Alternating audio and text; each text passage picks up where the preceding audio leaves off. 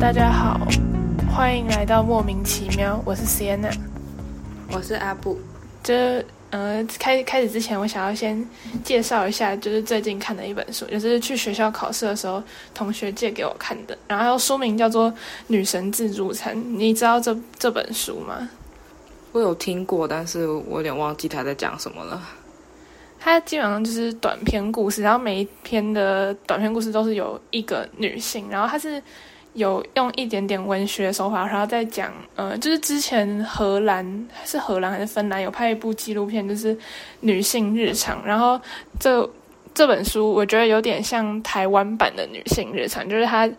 用不同的就可能工作啊，或是家庭啊，结婚之后女性会用到一些问题，然后写成短篇故事。然后其中有一篇我印象很深刻，就是他是一个大学教女性主义的教授，就是他是研究女性主义的学者，但是他在跟他的约会对象的时候，他还是一直担心自己的年纪、长相什么配不上二十几岁的那个对象，或者说也不算对象，就是炮友之类的，就是他需要不断创造出那个世俗所喜爱的美好假象，即使他知道那是一件非常父权的事情，他也是。就他书中有一段话，就是说，在接触女性主义二十年后，他才发现最大的压迫不是不懂得追求平等，而是懂了之后却还是不能自外于这些竞争游戏，在每一个细项里都身不由己的追求五星好评。而最可笑的大概是，就连读过西蒙波娃是某个评分标准里的一环。那看完这本书，其实就是嗯，觉得自己还蛮幸运的吧。就是我们两个蛮少讨论女性主义相关的话题，就是其实因为我们真的也不太了解，然后生活背景就是可能比很多人还要少遇到这种状况，所以我们就是可能很快的会跳过女性主义，直接到性别平等。所以就是说蛮幸运的。但这些事情其实就是确实在很多人身上持续的发生，只是。不常接触或是看到或是去注意到嘛，然后就是刚好这个也稍微跟我们今天想要聊的主题有一点点关联吧。就是我们今天想要聊的主题是月经。嗯，好，月说到月经，你会想到什么吗？不会想到什么啊。我说到讲到月经，我就想到很麻烦，每个就每个月。那个生理起来的时候，真的很想把自己的子宫摘掉。嗯，那你知道什么是月经污名化吗？一定知道。好烦哦，好难讲下去。讲到月经物的话，我应该最有感觉就是国中的时候，就是很多女生就是在借卫生棉的时候，她们就会藏在外套里面，说什么这样偷偷给。然后那时候我就很困惑，想说为什么拿个卫生棉要搞得像在交易毒品一样？然后后来我就直接丢。然后过了很就是过一阵子之后，就大家就都直接拿，就比较少人在藏。为什么我就不懂为什么要藏卫生棉？我又不是在拿什么见不得人的东西。交易毒品这个形容真好，我觉得应该是男生看到会觉得很尴尬，但是反正只要自己不尴尬，尴尬的就是别人了。对啊，就是那时候大家都会觉得，就是聊月经这件事情非常的尴尬或者怎么样。然后是嗯，就是国中的时候还没有对月经污名化这件事情有什么感觉，没有那么有概念，就只是觉得为什么大家。就是讲这件事情的时候都要这么尴尬，就不能好好讲话这样。然后后来就是知道说，这社会上普遍对月经有一种污名化，或者一些不。奇怪的印象，我觉得可能是源自于这个社会对性的禁禁忌感，就是社会上绝大部分的不可说，基本上都跟性有关系。然后因为月经让人联想到生育，而生育要透过性，所以可能是因为人们对于性的羞耻感，然后延伸到对于生育还有月经的禁忌感，然后才产生了这个污名化，就是讲到月经会有一种不纯洁的联想吗？你会有很。严重的金钱症候群或者经痛吗？不，不会，没有，没有这件事。好好，我是没有金钱症候群，但是我经痛有时候会蛮严重的。但是就是我不是身体上问题，我觉得跟心理问题比较大。就是我如果那阵子特别累，或是过敏比较严重，话让我经期来的时候就会特别痛或者不舒服这样。而且因为我就是听过很多人，尤其是生理男性，会讲说经痛真的有那么严重吗什么的，然后就很想要揍他们，就是说啊你就没有经历过，你有什么资格去说严不严重？而且严不严重本来就是个人的感觉，有些人就是会影响很大，然后有些人没有什么影响，不能就说啊我看那个谁谁谁都还好啊，你怎么那么严重什么的，就是很。很没有同理心嘛，可以这样讲。嗯，然后还有一个就是，就是很单纯，我只是想要讲说，就是其实经痛是可以吃止痛药的。就是很多人好像会觉得说什么吃药伤身，尤其是老一辈的人就会说吃太多药会什么洗肾还是。就是肝不对身体不好之类，但是其实就你只要照着那个盒子上面，你不要吃过量，然后你一个月可能吃个三四颗、五六颗，基本上不会对身体有什么影响。我以为大家都知道这件事，可是就真的有些人会觉得就是一直吃药不好啊，像我阿妈，她就是一直很不想吃，就她之前好像。做什么手术之类的，然后反正他就是很很痛，他就是说不想要吃止痛药，就已经超级痛了，为什么不吃？而且就是如果你身体已经就是很痛，然后你要花你很大的免疫力在对抗那个痛的，就是不舒服的那个部位的时候，其实就是对你身体的其他部分和整体的健康也没有不会有什么帮助。对啊，不然要怎样？喝热水吗？还有喝红豆汤的，我对我觉得就是不是什么小说或者网络上都会写说什么，就是男朋友就是要女生月经来的时候就要帮她煮红糖水，还是喝红豆汤什么？我就说，我就想那时候看到就想说，如果他直接送我一颗止痛药的话，我会觉得他非常的贴心。然后，嗯。讲到讲完月经污名化的话，就是可以接接下一个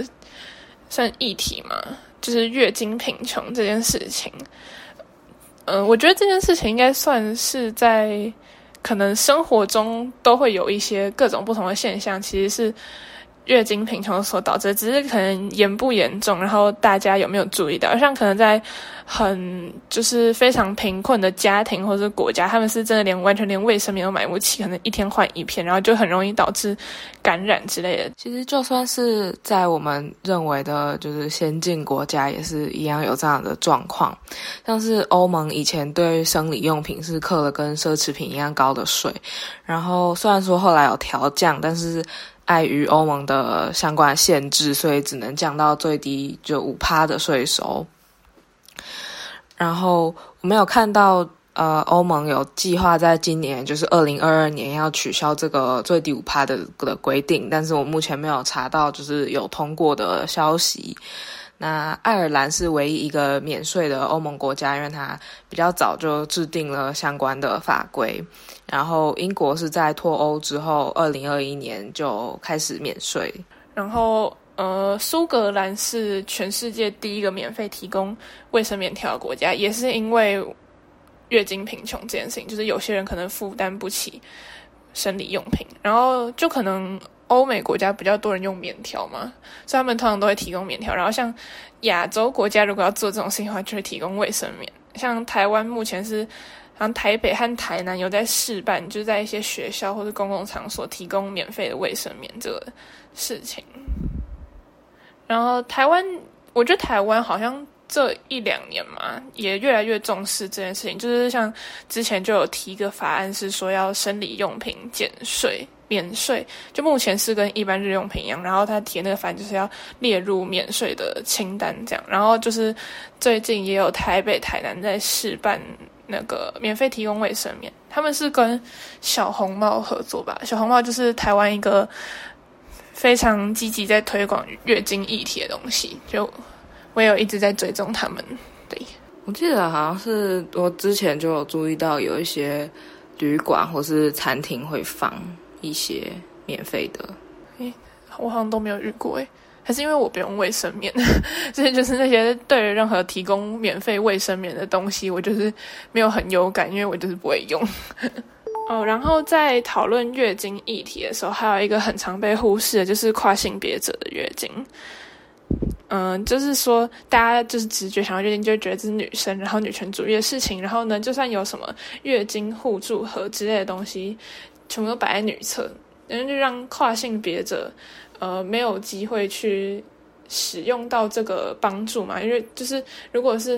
女跨男的话，也有可能会有月经嘛。然后非人性别者也有可能会有月经。那我们其实可能不想要被类归类在女性的这个。框架下面，就我们不想要被，就是虽然我们已经很认同自己是男生或者非人性别者，但是只要一讲到月经，我们就会直接被全部都框到女性的，又回到女性的这个世界底下，就好像我们有月经，所以我们就一定是女性这样。我觉得很多人会觉得说，如果跨性别者没有完成整套的手术治疗过程，他就不会被叫做跨性别者。但事实上，他只要认定自己是跨性别者，他就是跨性别者。然后，嗯，接下来要就是介绍一下各种生理用品嘛，然后就是会介绍说这大概是怎么用的。然后，因为我自己试用过非常多的生理用品，所以呢，我可以就是再一个一个介绍一下。然后之前有收集一些人对于这些生理用品的疑问，然后可能就一起回答这样。等下我先把我有。就是有要介绍的用品讲一下好，就是第一个是抛弃式卫生棉，然后抛弃式卫生棉条、生理裤、月亮裤、布卫生棉、月经杯、月经碟片和月经海绵。你有用过几个？我大部分都只是听过，没有买过、看过、用过，没有没有特别的那个动力去尝试。我那时候就也不知道，就是突发奇想，然后决定要就是把所有生理用品都试一遍。然后我之前有听过，就是有人他是就不用生理用品，他是直接垫卫生纸，或者是直接憋着，然后呢上厕所的时候再取，只是让它流掉。我觉得超酷，就是蛮难的，但好像可以练习。就是它叫什么骨盆底肌，就是那一块肌肉你可以练习，然后就是。练习到把它这整个关起来嘛，就是收很紧，然后把它关起来这样。但是一开始练习的时候，好像就可能十分钟就要去一次厕所，我就觉得天啊，这太麻烦了，然后就没有打算尝试。嗯，好，第一个先稍微介绍一下，嗯，先介绍抛弃式的生理用品好了，就是卫生棉和卫生棉条。卫生棉应该就是大家最常使用的吧，就是一开始月经来的时候就会都会用卫生棉。我一开始也是，然后使用时间大概是三到四个小时要换一次。然后就是卫生棉会，它里面是有一个是叫做高分子有机体的东西，然后那个东西吸水时候会膨胀，所以呢，就是你在换卫生棉的时候你觉得。精血量怎么这么多？但是其实实际上没有，就是因为那些血被吸收以后膨胀，然后才会看起来量很多。所以实际上的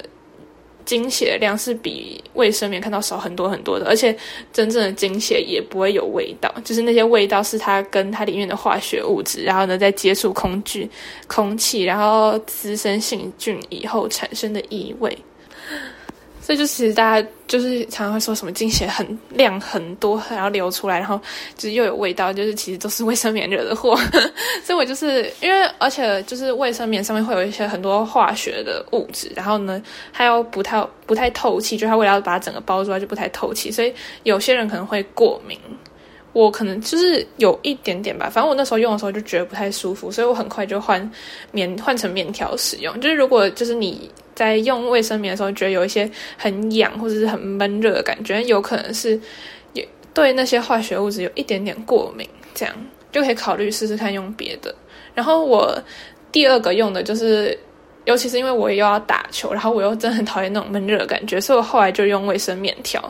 然后卫生棉条的使用时间大概就是四到六个小时，然后最多就是尽量不要超过八个小时。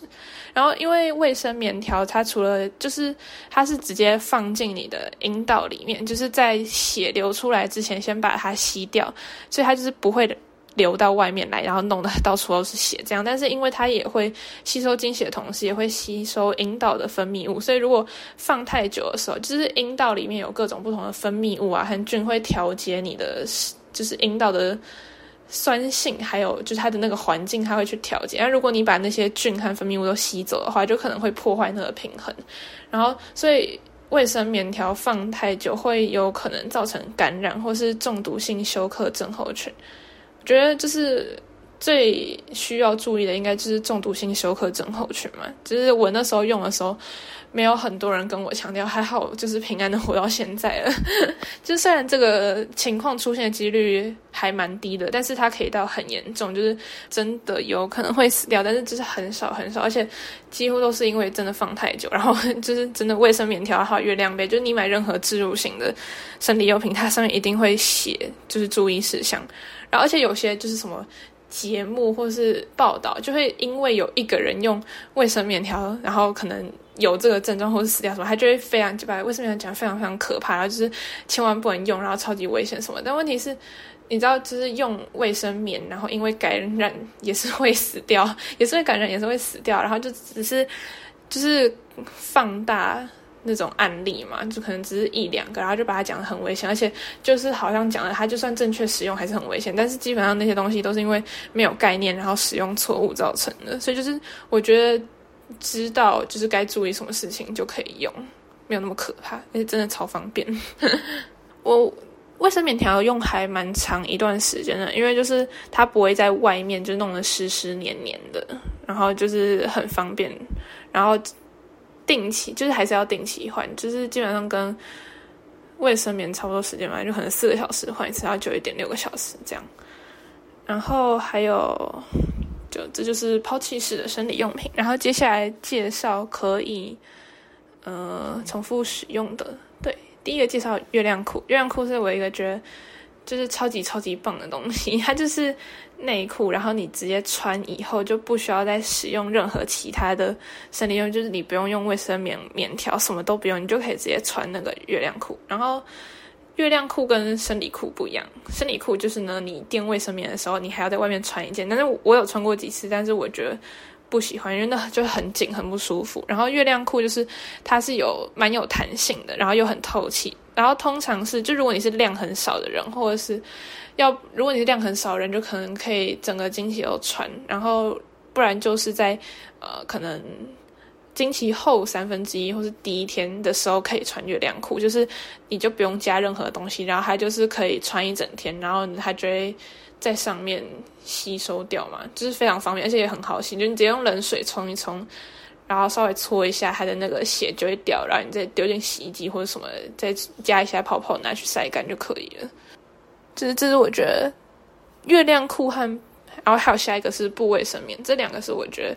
最推荐大家，就是如果你是不喜欢用卫生棉，或或用卫生棉会觉得很不舒服的话，可以试这两个东西。因为我知道置入型的生理用品，很多人会觉得很害怕或者不舒服。然后月亮裤和布卫生棉就是它很环保，然后又很好洗。然后反正就是布卫生棉，就是基本上就是卫生棉，就是 它可以重复使用。它是用就是在底下是用扣的，然后卫生棉是呃什么塑胶类。对，有塑胶，然后还有很多各种不同化学物质。然后布卫生棉就是用布的好处就是比较透气，就是不会有那种卫生棉整个都会包住，然后闷在里面的感觉。然后再来是，呃，布卫生棉其实是一个很古老的东西，就大概我们阿公阿妈那个年代在用的。然后那时候就是可能用一些旧衣服啊。缝起来，然后做成布卫生棉。但是现在的布卫生棉跟以前不一样，所以就不用觉得说它是一个很可能不舒服的东西。它以前的那个版本可能不舒服，但现在都做的很透气，然后呢很舒服，然后又很好洗，就是就像跟月亮裤一样，就你放在水龙头，然后冷水下搓一搓，它就掉了，然后非常方便。诶，其实也没有非常到非常方便，就是我觉得很舒服。布卫生棉就是跟卫生棉比起来，真的差超级超级多，就是很舒服。然后唯一麻烦一点就是你可能出门在外，你要带一个小袋子，然后就是拿下来你就卷起来，然后丢袋子里面，然后回去一起洗一洗。对，但是就是卷起来封好的话，不太会有什么太重的味道。对，只要克服心理障碍，只是你只要觉得月经的血不是一个可怕的东西，就没事了。嗯，然后还有一个，我目前讲的一二三四。这四个都是我用过的，然后我用过的最后一个是月经杯，或者叫月亮杯、月经量杯，都有。这种说法，然后他们是一样的东西，然后使用时间是八到十二个小时，就是超级长哦，就是完全可以早上用，然后呢就出门，然后呢都不用换，然后晚上回家的时候再换，然后呢可能洗澡什么的时候再把它拿出来冲一冲，然后再放进去睡觉，就一天可能只要换两次，就是超级超级方便。因为如果你把月亮杯放好的话，就再吃个止痛药，就可以完全忘记你有月经这件事情，超级快乐的。嗯，但是。月亮杯就是需要练习，比较需要练习一下。就大家可能会觉得置入型的用品不太好用，但是我觉得卫生棉条是还蛮好，就大概试了一两次就 OK 了。然后月亮杯就是要练习比较久，因为它的那个折法，然后你放的方法，还有拿出来都只是有一点点小困难。但是学会以后就真的就是。就如果你成功以后，你就可以超方便，就一直用，不用再去管它。然后因为呃，就是每个人的阴道的形状长得不太一样嘛，就是你可能的子宫颈高度不太一样，然后你就要选用不一样的月亮杯。但是其实台湾没有太多选择，因为台湾有在卖，就是可以卖的就那几家。所以可以，我知道有一种是就可以调整长度，你可以买来然后再自己剪，然后调整它的长度，就是可能要稍微试一下。如果你的身体构造就是有特别长或者特别短的，就可能需要调整一下你使用呃月亮杯的那种，就是不同的款式吧。然后我知道之前就听过韩国有一个月经商店，就是超级酷，我超级想要去，这是我韩国唯一想要去的地方。啊，还有刺青的，韩国很多刺青都店都很好看。然后就是它里面就是有超级多，好像一百多种还是多少不同的月亮杯。然后它里面还有人就会教你说你要怎么看你适合哪一种月亮杯来使用，这样我觉得很酷。但是好像如果是在外面的话会比较麻烦，对吧？对，就是尤其是不太会用的时候，就会把它搞得像命案现场。但是就是如果你不是一整天都在外面嘛，就是如果不是量超级超级多的人，这样你就用一天回家再换是可以的。所以，我就是我那时候也很担心说在外面换会不方便。然后就是刚好疫情嘛，疫情都在家，然后我就练习。然后练习完之后，就是它已经不会再漏了，然后我就可以放一整天，所以我就可以。出门就是都可以用，但是我觉得要练习就是比较麻烦，就是你在弄那个东西，你没有放好的时候，就是真的浴室会整个变成命案现场，因为就是 它那个血就是整个流出来，然后就是我还蛮推荐在浴室就洗澡的时候练习，因为反正就是流多少血，你就直接拿水龙头把它冲掉就好了，而且有水的地方就是有一点点润滑作用吧，它会比较好放。还有最后两个我还没有用过的。一个就是月经碟片，月经碟片目前是台湾还没有在卖，然后它是呃有点类似概念像月亮杯，它也是把它放在阴道的，它比月亮杯放的更高，月亮杯是放在阴道的无感区，然后月经碟片是放在子宫颈口，就是它会直接把那个血挡住，然后但是拿出来的时候就是真的一定要在浴室或者之类，因为它会比较容易洒出来，然后。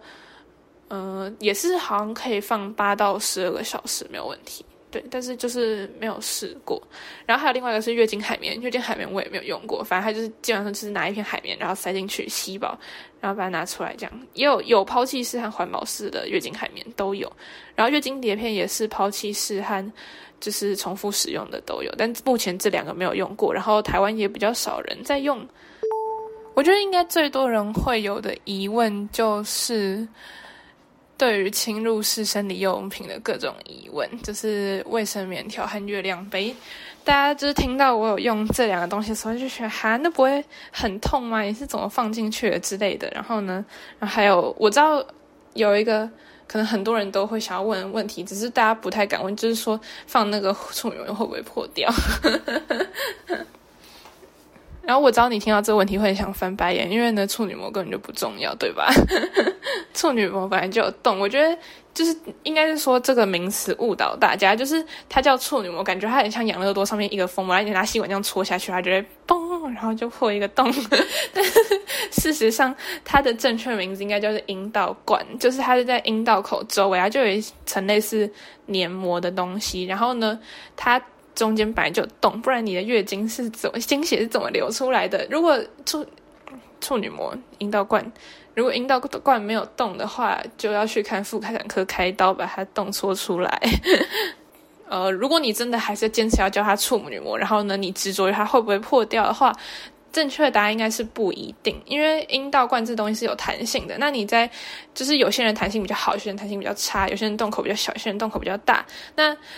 精血可以流出来，但是呢，你把东西放进去的时候要看它的弹性而定。有些人可能劈个腿，他的那个就破掉了，对。然后有些人可能从事第一次性行为，但是因为弹性很好，所以它不会流血。所以阴道罐有没有破掉或是撕裂，其实是因人而异。然后，所以生理用品放进去就是不一定会破掉。但是事实上，我觉得最重要问题就是你为什么要在乎你的处女膜有没有破掉呢？对啊，就是我觉得。处女膜就是也是一种呃父权社会下的产物嘛，就是大家要觉得女生要在婚前没有性行为才是纯洁的好的，所以大家会很执着于看你那个就是第一次初夜有没有流血。但是我认真怀疑，就是初夜流血有一大半的原因都是因为男生太粗暴，就是以前人可能没有对女生做什么润滑或者扩张的概念，直接插进去，废话当然流血超痛的。然后就是。我记得之前有统计，反正就是其实月经呃不是不是月经，就是性行为第一次会流血的比例，女生的比例其实没有大家想象中的那么高。然后如果我我觉得如果是说有你交往的对象，因为你用生理用品而处女膜破掉，或是他因为你不是处女，然后呢就要是跟你分手什么的，就分手吧，真的分手，拜托，这种人你结婚以后会很惨。就我。大家可以对自己的身体有呃多一点爱护和自信吗？就是你的每一次性行为都很重要，当然也可以约等于每一次都不重要，就是你想怎样就怎样。就是你的身体，你不用在乎那个象征性的膜，还有别人对于这个象征性的东西的看法。就你其实根本可以不用在意那层膜，而且重点是那层膜根本就不存在，就是一个很鬼打墙的事情。嗯，然后还有另外一个就是说放进去感觉会痛啊，会不会有异物感？就是不会，就是它的设计就是为了让你不要有感觉啊。然后如果你放进去会有感觉或会痛的话，那就一定是放错了。因为阴道其实大概神经分布最密集的地方，好像在阴道口进去三到五公分，然后再往后面就是神经分布非常非常少，所以不太有感觉，就是称为阴道无感区。然后。呃，月亮杯和卫生棉条都是放在那个无感区，所以如果你放正确的话，就是不会有感觉。然后还有人会说，阴道那么窄，会不会放进去？拜托，你都从里面伸出来了，阴道超有弹性的，好吗？呃，然后还有说放了可不可以上厕所？就是需要每次上厕所都换吗？就是啊，我想要先。提前做一个总结，就是说这些问题呢，其实答案就是拜托大家好好认知自己的身体，不要等着别人的阴茎来帮你认识。放了之后还可以上厕所吗？可以，因为阴道、尿道和肛门是三个不同的洞，所以呢，经血流出来的地方，你把它堵住了，跟你尿尿没有什么影响。对，但是卫生棉条它会有那个线在外面，然后如果就上厕所的时候可能会弄到，会有点脏，就是最好还是换一下。然后月亮杯就不用，就可以一直放着。然后。小游艇是没有性行为可以用吗？就当然可以啊，不然我是在干嘛？我不知道大家为什么会有这个疑问，可能分成两种，就是第一种就是前面讲到说，如果没有性行为就用这个东西，会不会把处女膜弄破？那这我前面已经回答了。另外一个就是，如果呃可能怕是说没有性行为是阴道没有被打开或是使用过的话，东西可能放不进去。但基本上，我觉得没有这个问题啊，因为阴道就是一个非常有弹性的东西，你只要位置正确、方向正确，你就可以把东西放进去。然后，阴道的作用也不只是用于性行为，就你可以。反正没有任何性行为也可以使用，只是你可能需要花一点时间去摸索，就是你的阴道到底长什么样子。虽然说我知道很多人就算有性行为，你还是不知道自己的阴道长什么样子。就是我觉得刚好用月亮杯或是这类的卫生用品，就是顺便认识一下自己的身体嘛。哦，对，然后还有卫生棉条可以下水游泳，就是好像有一些人知道，有些人不知道嘛？然后我知道有些人就是会用卫生棉条，就是为了游泳，然后他其他时间都不会用。其实如果你游泳的时候都用的话，你可以试试看平常也使用看看。月经来不能下水，就是因为水流到外面，然后呢可能会泳池会有一些细菌或者什么顺着你的血，然后跑到你阴道里面，然后它会造成感染。所以呢，用卫生棉条或是月亮杯，就是它的血不会流出来，它会被挡在里面，所以就不会有顺着。跑进去的这个问题，所以用卫生棉条或是月亮杯或是任何置入型的产品都是可以下水的。但是卫生棉条比较需要注意的是，就是你游完泳一定要马上换，因为它那个绳子在外面还是会有一点点水跑进去，然后如果放太久的话，还是有可能会感染，所以就是赶快拿出来。我觉得大家就是真的，我用这么久的卫生棉条，还有后来换月亮杯。以来，我听过大家最多的疑问，几乎都是关于就是 处女膜和阴道的问题。就是我想说，为什么大家可以这么的不了解自己的身体？然后可能这是社会观念吧，就是大家对于那个洞有一些很神奇的想象。像我第一次用卫生棉条的时候，根本就没有人告诉我什么处女膜什么之类的。就是我自己好像有听过有人说，哎，用卫生棉条处女膜会破掉，但我那时候就根本没管。然后我用的时候也不在乎这件事情，然后我就直接用了。然后我是一直到很后来，因为大家就是都会问这个问题，然后才认真去就是查，然后查完就才发现，哦，看原来根本就没有处女膜这个东西，然后就有一种被骗了很久的感觉。重点是健康课不是都有教过吗？健康课才没有教处女膜嘞，有吗？他会教身体构造啊。对啊，但是身体构造不包含处女膜和阴道啊，根本他那边根本就没有讲。没有吗？应该有吧？我记得有啊。对啊，完全没有印象，而且我真的是在我自己查到之前，完全不知道它其实叫阴道管。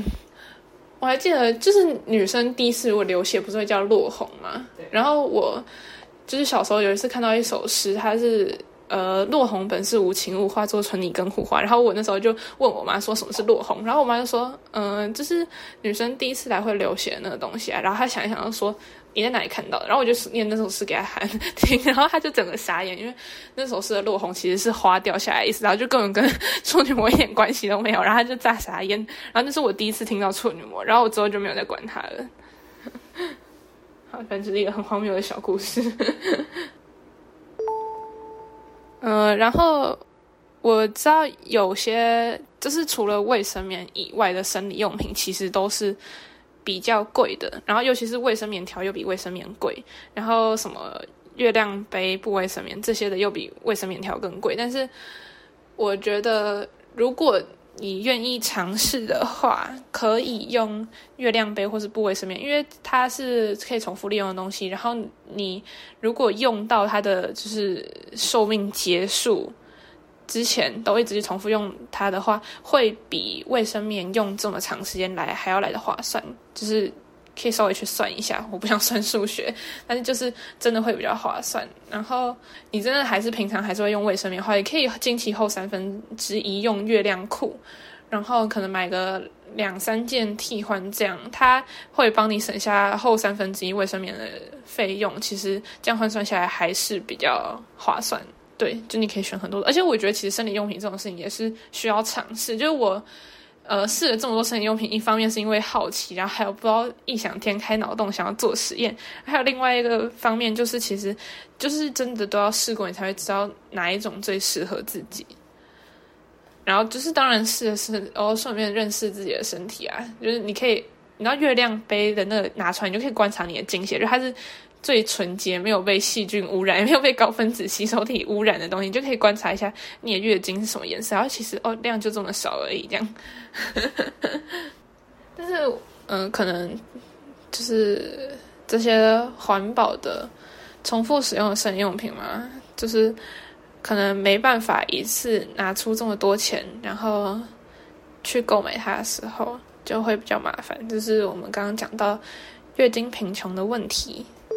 我还想到一个大家会有的疑问，就是重复使用的这一些会不会不卫生？不卫生棉的话，就是你就是已经垫在外面，然后你把它拿用泡泡洗干净，基本上就跟你穿内裤一样，就你内裤就去哪里洗，你不卫生棉就都去哪里洗。然后月亮杯我刚有一个忘记讲，就是它使用前后要用蒸馏消毒法，就是呃。去煮煮，对，拿去煮。我是用热水把它淹没，然后拿去那个叫什么蒸炉，对，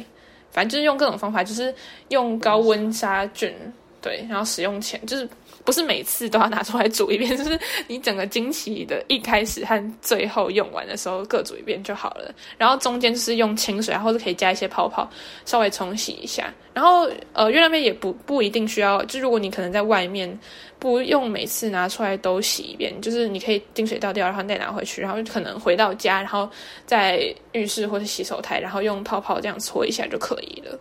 至少我用到现在是。没有任何问题啦。对，只是你的卫生习惯好一点，记得使用前后洗手，然后呢，东西要洗干净，就不会有什么问题。对，然后我觉得大概就这样。就是如果真的没办法找出钱买这些生理用品的话，可以来私信我们，我们帮你想想有什么解决的办法。对，可以。呃，看有没有人有愿意多捐一份，那我们就可以把这一份送给有需要的人，这样子来回。如果大家有意愿的话，哦，然后最后还要介绍一本书，就是《月经不平等》。因为我最近前阵子啊，在看了一本书，然后它里面讲超级多，就是关于月经的各种事情，从它的历史，然后以前的人是怎么看月经的，然后它的发展演变，然后各种生理用品，反正它全部都有讲到。然后我觉得就是超酷。只是这本书 好像目前绝版了，所以可能要去买二手书，或是去一些书店吧。我那时候是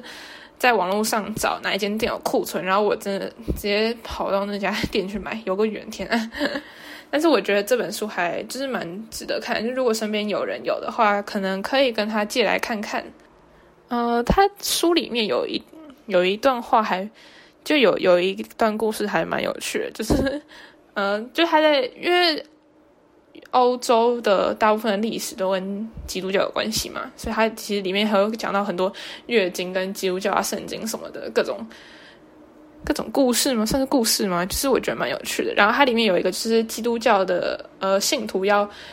跟什么神签一个神圣盟约，然后呢？他是说，中世纪的人们曾经询问过犹太神秘主义学者，女性既无可行割礼之处，是否还能加入神圣盟约？然后呢，有一个他自己就写说，有一个历史学者在一场高等社会科学院工作方向人们转述，他们没有这个需要，因为他们有月经。就是他是讲是。的是说，月经在其实某些时代是被视为一种很神圣的东西，但是有时候又会是一种很禁忌的东西，就是有一个很矛盾又很复杂的关系。然后它里面就有蛮多故事都在讲类似这样的，然后就很有趣。然后我觉得把月经比作歌里流的血是还蛮酷的一个观点。好，那今天的节目就差不多到这边结束。喜欢我们的节目的话，可以在 First Story、s o 或是各大平台上收听。然后打莫名其妙，喵是猫咪喵喵叫的那个喵。同样的名字也可以在 IG 上面搜寻到我们。现在 IG 有彩虹记事的贴文，讲曾经发生过关于性别的各种事件。现实动态也会有关于自学生、非二人性别还有性别新闻的分享。有兴趣可以追踪。拜拜，拜拜。